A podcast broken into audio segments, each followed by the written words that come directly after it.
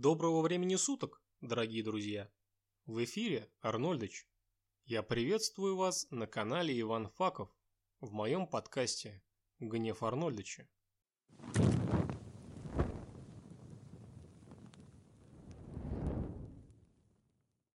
Сегодня я продолжу вам рассказывать о замечательных профессиях и явлениях, без которых трудно представить современную жизнь. В прошлом выпуске я рассказывал вам об эффективных менеджерах, которые меня изрядно бесят в последние годы. Я упоминал о том, как бизнес использует эффективных менеджеров как авторов идей по повышению прибыли через усиление эксплуатации и сложную систему оценок для снижения заработной платы. Конечно, есть красивое объяснение происходящему в виде повышения эффективности труда, качества продуктов и услуг, конкуренции в условиях рынка и так далее. За всей этой мантрой стоит банальная жадность. И нельзя сказать, что жадность это плохо. Бизнес, не построенный на извлечении прибыли, это какой-то неправильный бизнес. Подумаешь, эксплуатируют тебя на пару часов больше. Всегда ведь так было, да? Но одно дело, когда компания высасывает из работника соки. А вот когда корпоративная жажда в буквальном смысле высасывает жизнь, это уже серьезно.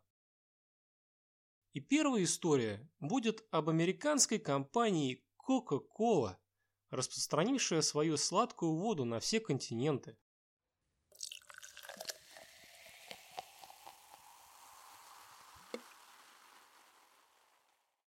Она сладкая, шипит, еще она черная и вредна для организма.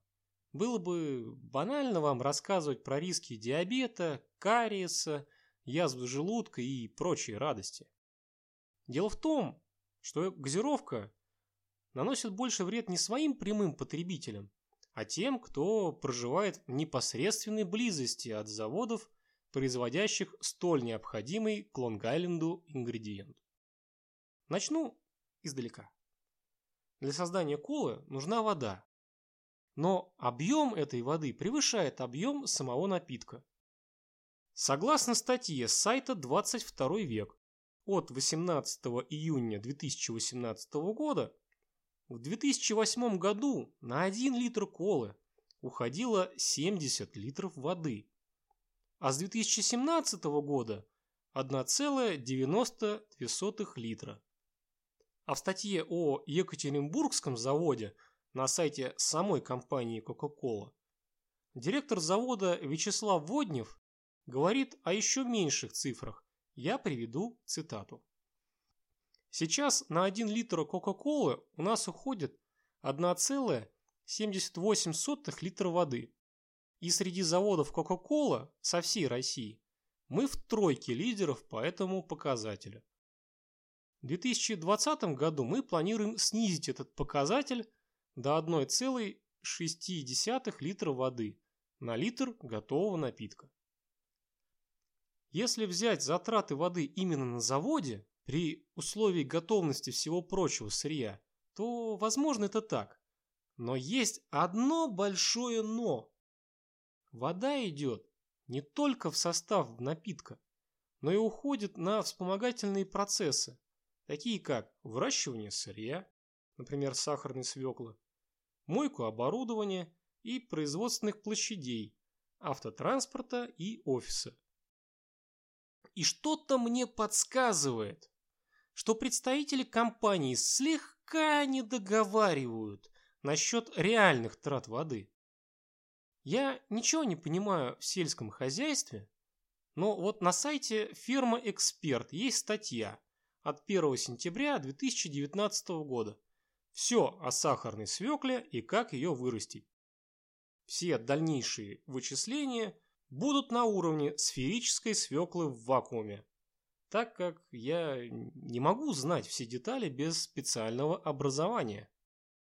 Итак, согласно статье, на одном гектаре земли густота растений достигает от 80 до 100 тысяч а выход сахара с одного гектара достигает примерно 8 сотен килограмм. Растению требуется своевременный обильный полив до 25 кубических метров на 1 гектар в начале вегетации и до 40 кубических метров воды в период усиленного развития ботвы. Начиная с июля, поливать свеклу до 3-4 раз в месяц при выпадении небольшого количества осадков, а в сентябре достаточно полить один раз перед уборкой. Если ее сажают в мае, и допустим, что один раз поле полили в июне и в мае на 25 кубов в сумме плюс 40 кубов в июле, а дожди и грунтовые воды не считаем, то получаем в сухом остатке 65 тонн воды на один засеянный гектар. Допустим, что с учетом наличия дождевой воды и грунтовых вод на полив уходит меньше. Поэтому давайте округлим до 60 кубов. В кубе 1000 литров. Итак, на выращивание 1 килограмма сахара в необработанной свекле уходит примерно 75 литров воды. Чтобы только вырастить свеклу, в которой содержится достаточно сахара на 1 литр колы, уходит примерно 8 литров воды. А этот сахар нужно еще выделить из свеклы. Я понятия не имею, сколько воды на это уйдет, и не знаю, сколько уходит воды при создании остальных компонентов сырья, типа красителей, кофеина и прочего. Зато я знаю, что у директора завода в Екатеринбурге весьма говорящая фамилия. Уже тут видно, что компания лукавит, когда говорит об экономной трате питьевой воды. Но ладно, давайте забудем про эти расчеты. Даже с учетом того, что на сырье воду тратят не они сами, проблема в том, что компания не берет воду из воздуха, а добывает из местных источников. Пожалуй, самым ярким примером пагубного влияния будет служить Мексика, на сайте мультипортала km.ru была статья от 22 октября 2013 года, где указывали о потреблении от 163 до 200 по данным компании литров колы в год на человека в Мексике. В чем причина такой популярности? Может, компания сделала рекламу, которая особенно эффективно действует на мексиканцев? Несмотря на миллиарды долларов, ежегодно уходящих только на рекламу напитков и маркетинговые исследования, здесь реклама не понадобилась. Оказалось, что для поднятия продаж своей воды можно использовать такой ход, как провокация гуманитарной катастрофы. Wow! В 1994 году Coca-Cola запустила завод в штате Чиапас недалеко от города Сан-Кристобаль-де-Ла-Касас. Согласно данным из книги Майкла Блендинга «Кока-кола. Грязная правда», корпорация получила разрешение выкачивать из водоносного слоя до 5 сотен миллионов литров в год, то есть 1,37 миллиона литров в день. Представьте себе, климат в этих местах жаркий, и хоть с Мексиканского залива на них идут осадки, сельскому хозяйству это мало помогает. Спасают только грунтовые воды. Но грунтовые воды стабильно высасывает завод Кока-Колы. В городе и в сельской местности пересыхали мелкие реки и колодцы. Главную боль добавляло сливание отходов в оставшиеся реки. Даже в колодцах, которые не высохли, вода непригодна к употреблению. Даже Кипячение не гарантирует возможность избежать отравления. В итоге, в засуху доступа к воде большая часть местного населения просто лишена. Местные сельскохозяйственные угодья пересыхают, помимо этого землю травят отходы с этих заводов. Я приведу вам отрывок из книги Блендинга. На обочине грязной разбитой дороги пожилая женщина Мария де ла Асенсион торгует снеками для школьников. Прежде воды было сколько угодно, но с тех пор, как 20 лет назад здесь появился завод, все источники пересохли, рассказывает она. Теперь местным жителям, под ногами у которых богатейший в Мексике водоносный слой, воду завозят в специальных баках, пипах. И обходится это в 22 доллара в месяц. На вопрос же о работе, которую компания якобы предоставляет местным жителям, Мария де ла Асансьон только смеется.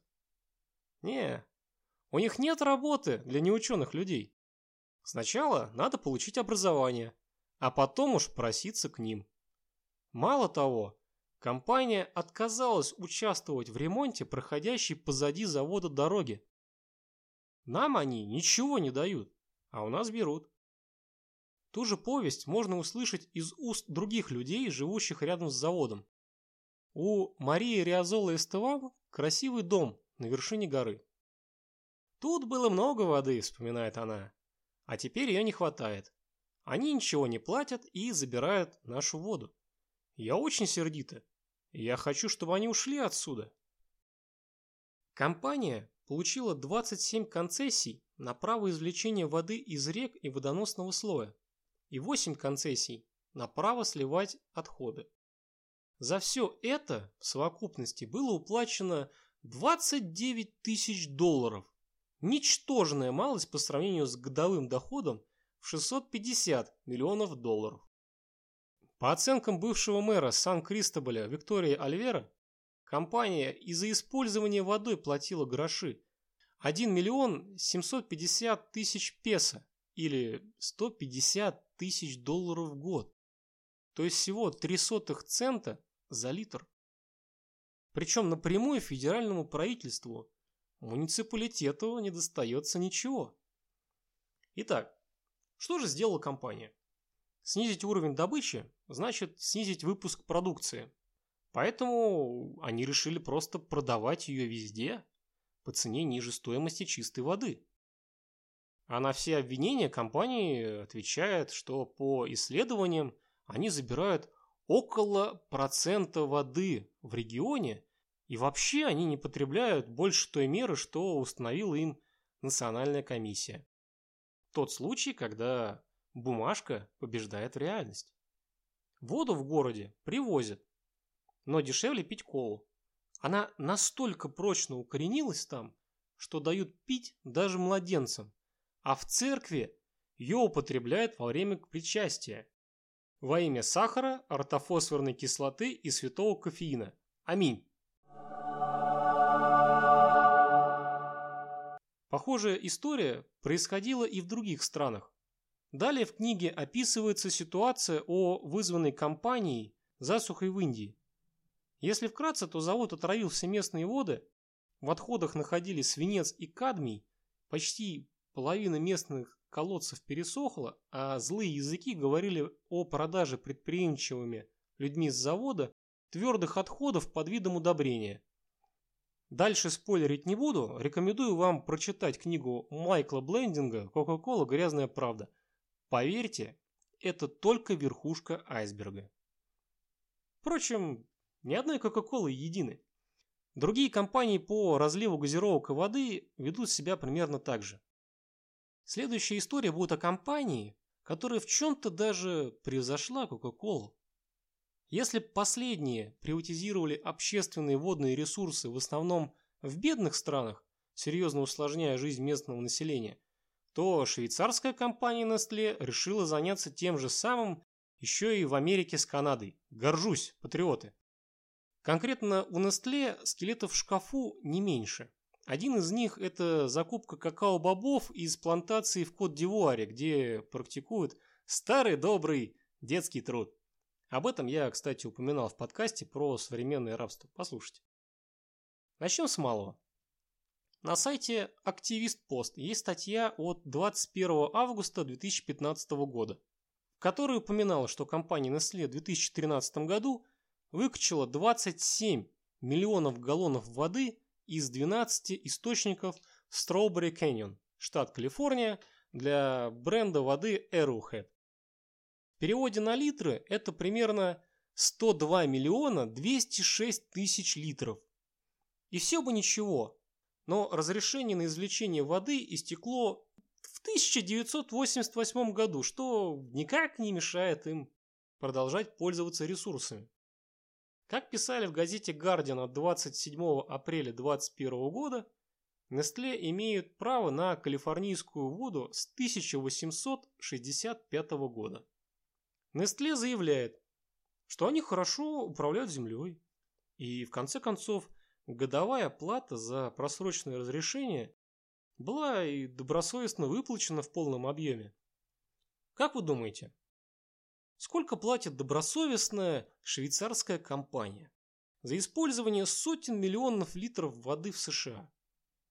Это же развитая страна, где вроде как борются за сохранение живой природы, Гринпис, все дела. Вот сколько? Может, миллион долларов? Или, например, 500 тысяч долларов? Вот знаете сколько? Нестле платит за всю воду целых 524 американских, сука, долларов. Степень моего охреневания невозможно измерить эмпирическим путем. Любой измерительный прибор сгорает от стыда. Я раньше думал, что оплата в 150 тысяч долларов в год жалкой Мексике за воду в ущерб тысячам людей это уже ни в какие ворота не лезет. Но на фоне Нестле Скрудж Макдак из утиных историй – сказочный филантроп. А наши олигархи, захватившие советские предприятия и продающие общие недра как свои, выглядят порядочными бизнесменами. Я не уверен, что в мире есть оскорбление хуже этого. Но давайте вернемся к статье. Есть еще одно место, которое компания осушает ради получения прибыли, пока в Калифорнии бушует историческая засуха – Дир-каньон.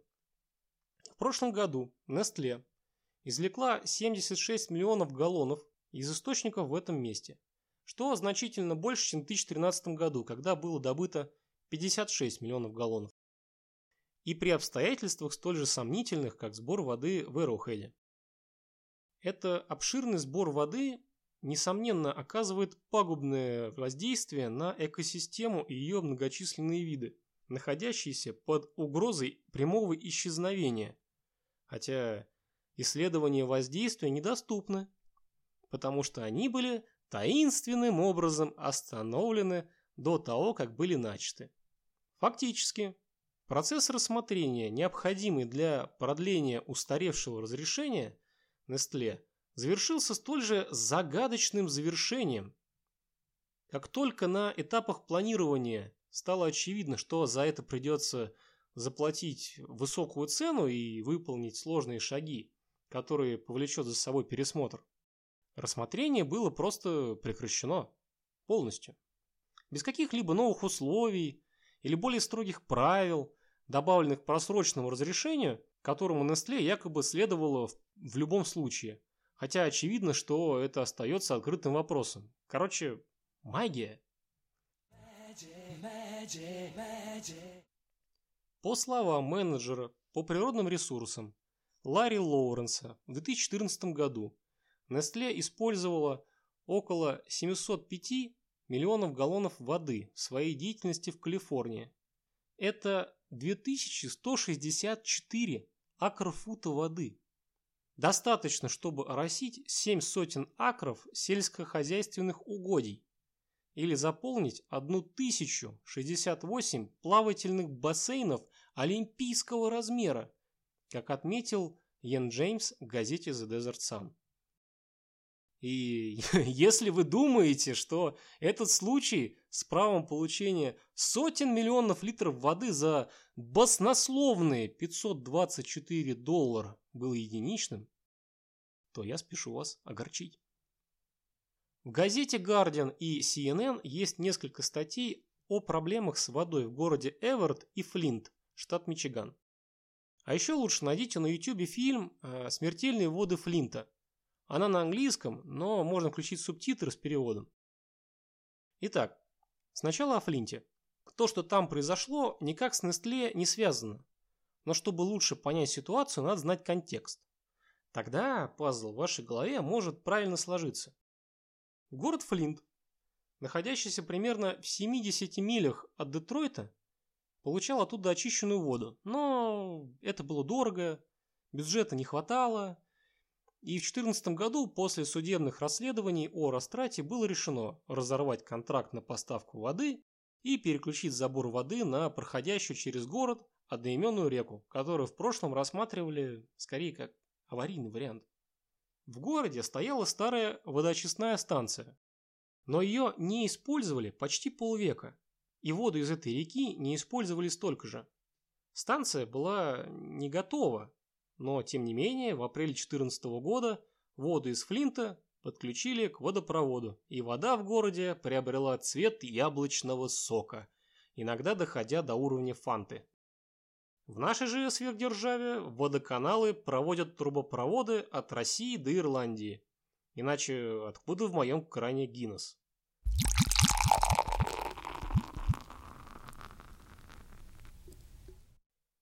14 августа 2014 года город объявляет консультацию по кипячению воды в связи с загрязнением и отменяет ее 20 числа, параллельно повышая хлорирование. Из-за повышенного хлора местный завод General Motors прекращает использование водопроводной воды из-за того, что вода разъедает детали машин.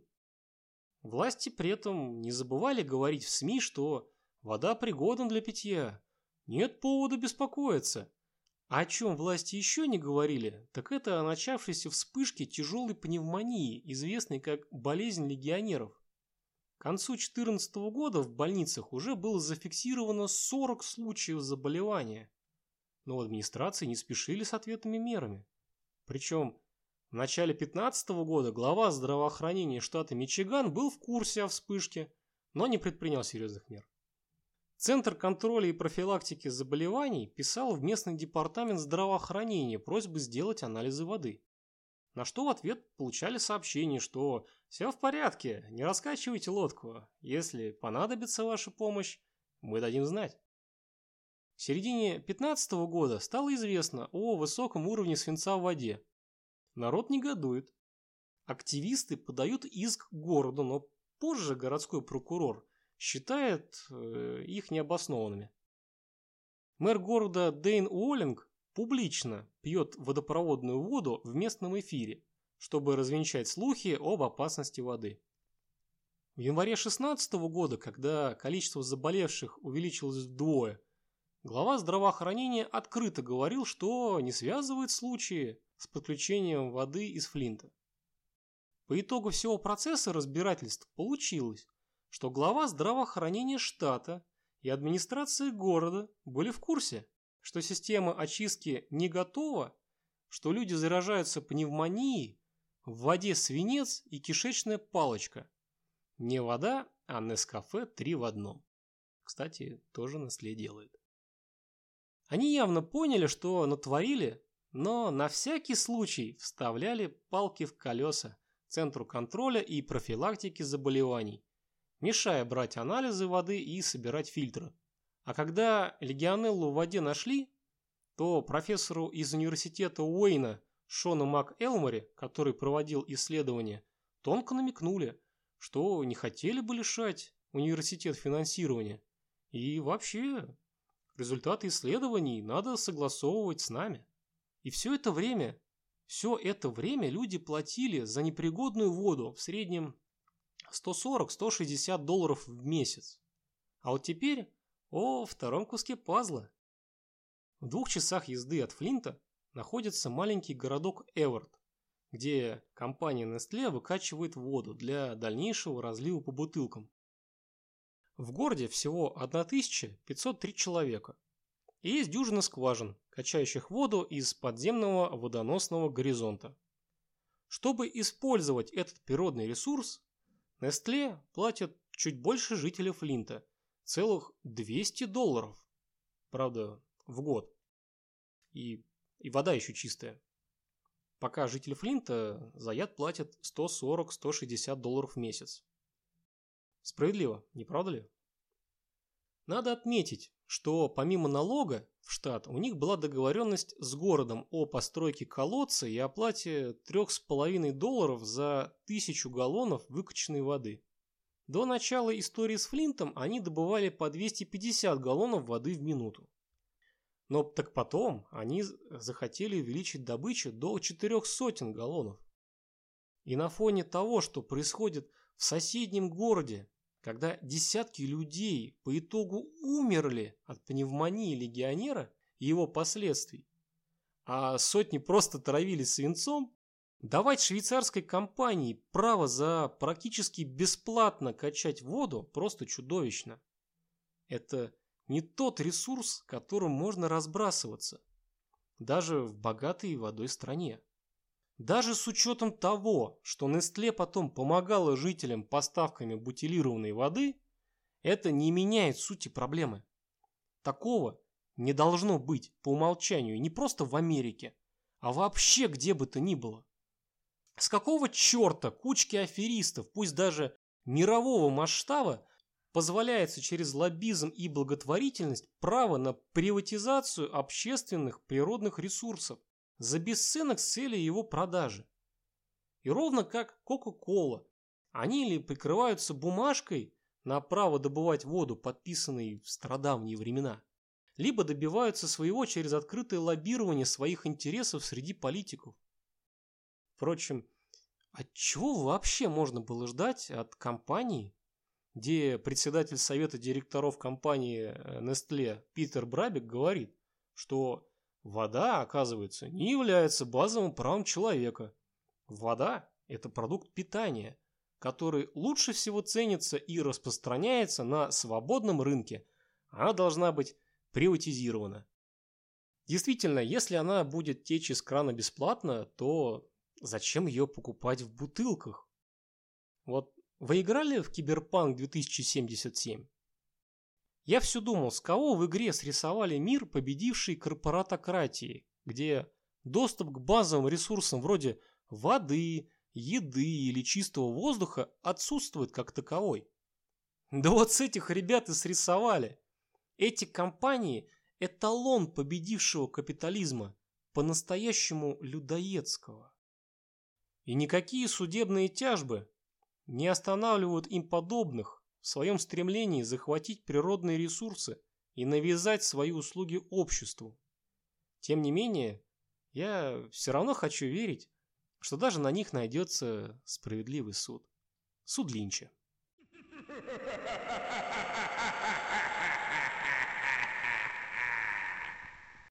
Оставайтесь с нами на канале Иван Факов, подписывайтесь на наш канал и группу ВКонтакте – и вы сможете узнать что-то новое и полезное. До новых встреч!